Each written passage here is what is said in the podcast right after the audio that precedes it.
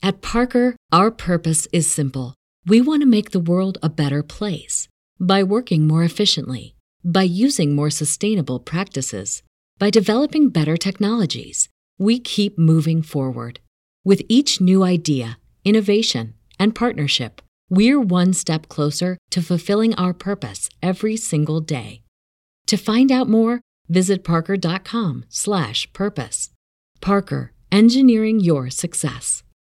This is the story of the one. As head of maintenance at a concert hall, he knows the show must always go on. That's why he works behind the scenes, ensuring every light is working, the HVAC is humming, and his facility shines. With Grainger's supplies and solutions for every challenge he faces, plus 24 7 customer support, his venue never misses a beat. Call quickgrainger.com or just stop by.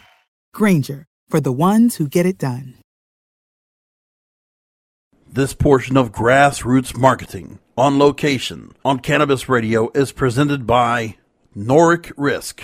Creating unique insurance solutions for the hemp and cannabis industry is a passion of Noric Risk. Rooted in over 100 years' experience, placing custom, extra large insurance programs worldwide. Learn more at N O R I C K risk.com.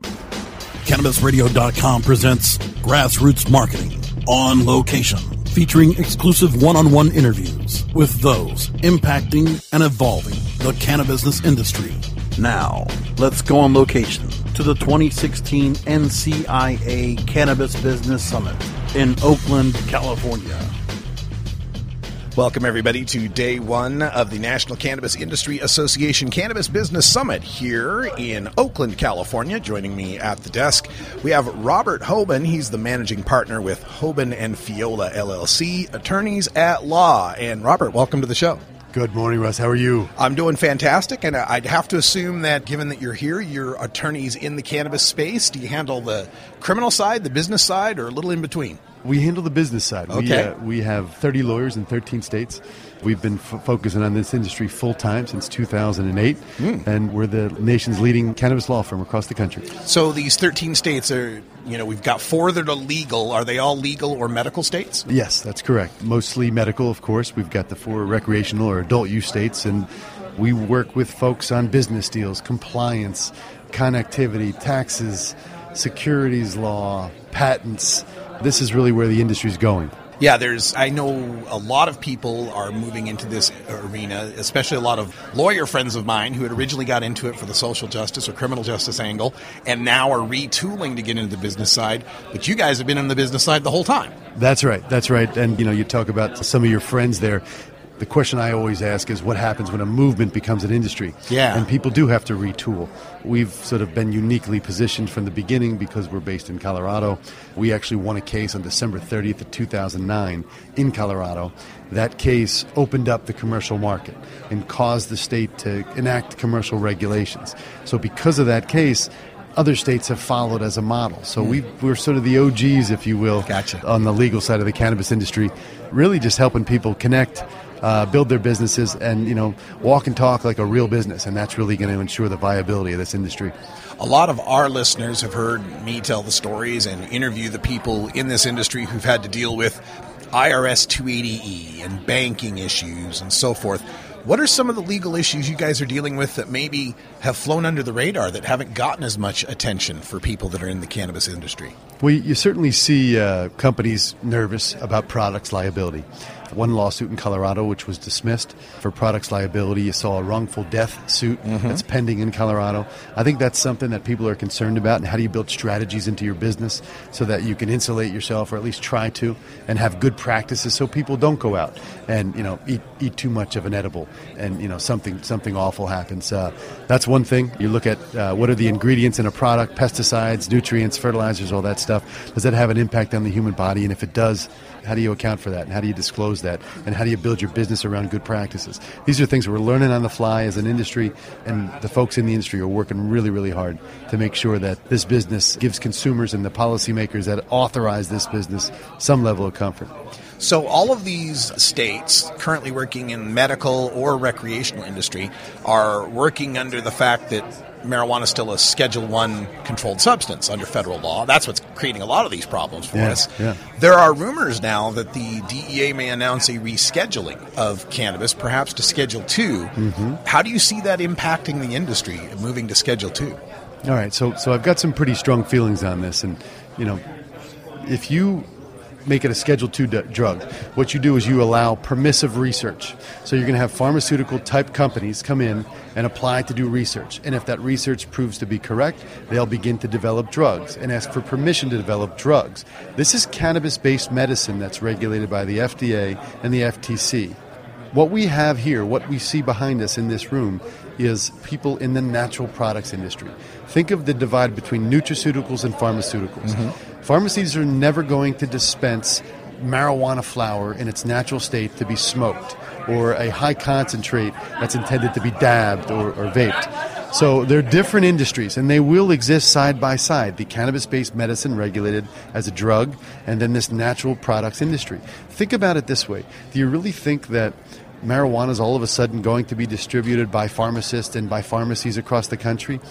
It's not possible when you consider in this room behind us, you've got hundreds of millions of dollars, if not billions of dollars, of investment in this natural products industry. It is arguably and technically the most um, defined, institutionalized, well funded drug conspiracy distribution system in, in, in human history. Mm-hmm. You can't unring that bell. You can't take this and say all of a sudden pharmacists, pharmacies, doctors have to dispense this and that you have to go away when there's such entrenched positions and finances involved. So they're going to exist side by side. The question is where's the competition and how can they profit from each other? That's what we're going to see evolve. So then, should there be a rescheduling to Schedule Two? It's not. You don't think it's going to have a detrimental impact to this industry because it's just going to keep on rolling the way it is. it will allow research, which is mm-hmm. important because we do need further research on certain aspects. I think we all know the medicinal benefits of marijuana in certain respects, and there's great studies on these things, but the studies could be better. They could be done with clinical trials versus you know self-reports, and that's important. And then what happens on that pharmaceutical side and the scheduling, again, I, I don't believe that impacts this. Now, the pharmaceutical companies are going to try to gain an advantage from that process mm-hmm. and try to say everything marijuana based medicine needs to come from pharmaceutical companies versus this natural products aspect of the industry. Those battles are going to be fought. There's no question about it. But I do think that they'll ultimately exist mutually exclusive of one another in sort of this, you know, loose notion of nutraceuticals standing side by side with pharmaceuticals.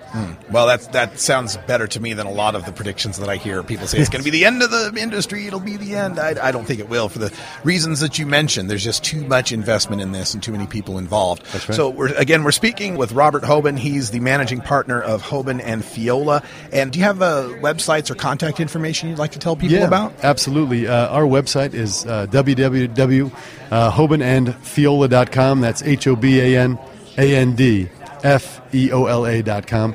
Uh, take a look there, and uh, you'll be able to be routed to any of our offices around the country. And you know, fundamentally, we have three qualifications for our attorneys. First and foremost, practicing for a significant amount of time in a, in a significant practice area that benefits our customers. Number two, contacts to this space, understanding of this industry, and number three, that they actually have local connections that will assist these businesses thrive and survive. All right. Well, thank you, Robert, for helping everybody get their ducks in a row and, and be legal and put our best foot forward as we continue legalization across the country. Thanks for doing what you do, man. Take All care. right, stay tuned. We'll be back with more from the Cannabis Business Summit right after this. Thank you for listening to this edition of Grassroots Marketing on location, only on CannabisRadio.com.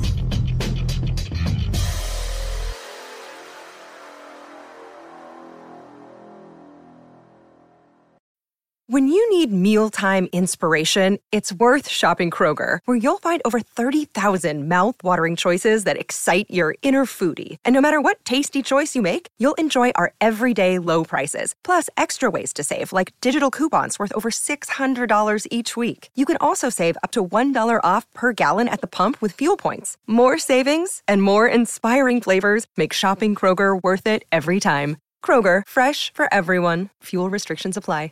It's lunchtime at Tim Hortons, and we're serving up a special deal just for you. Our new $5.99 lunch deal includes your choice of any lunch sandwich and a side of crunchy kettle chips. Because what's lunch without a little crunch? And the sandwich choice is all yours, like a ham and Swiss, Chipotle chicken wrap, BLT, and more, made to order just the way you like it. Tim Hortons' new lunch deal. Simple, delicious, and just $5.99. Now that's a good deal. Only at your neighborhood Tim's. U.S. only. Price and participation vary. Terms apply.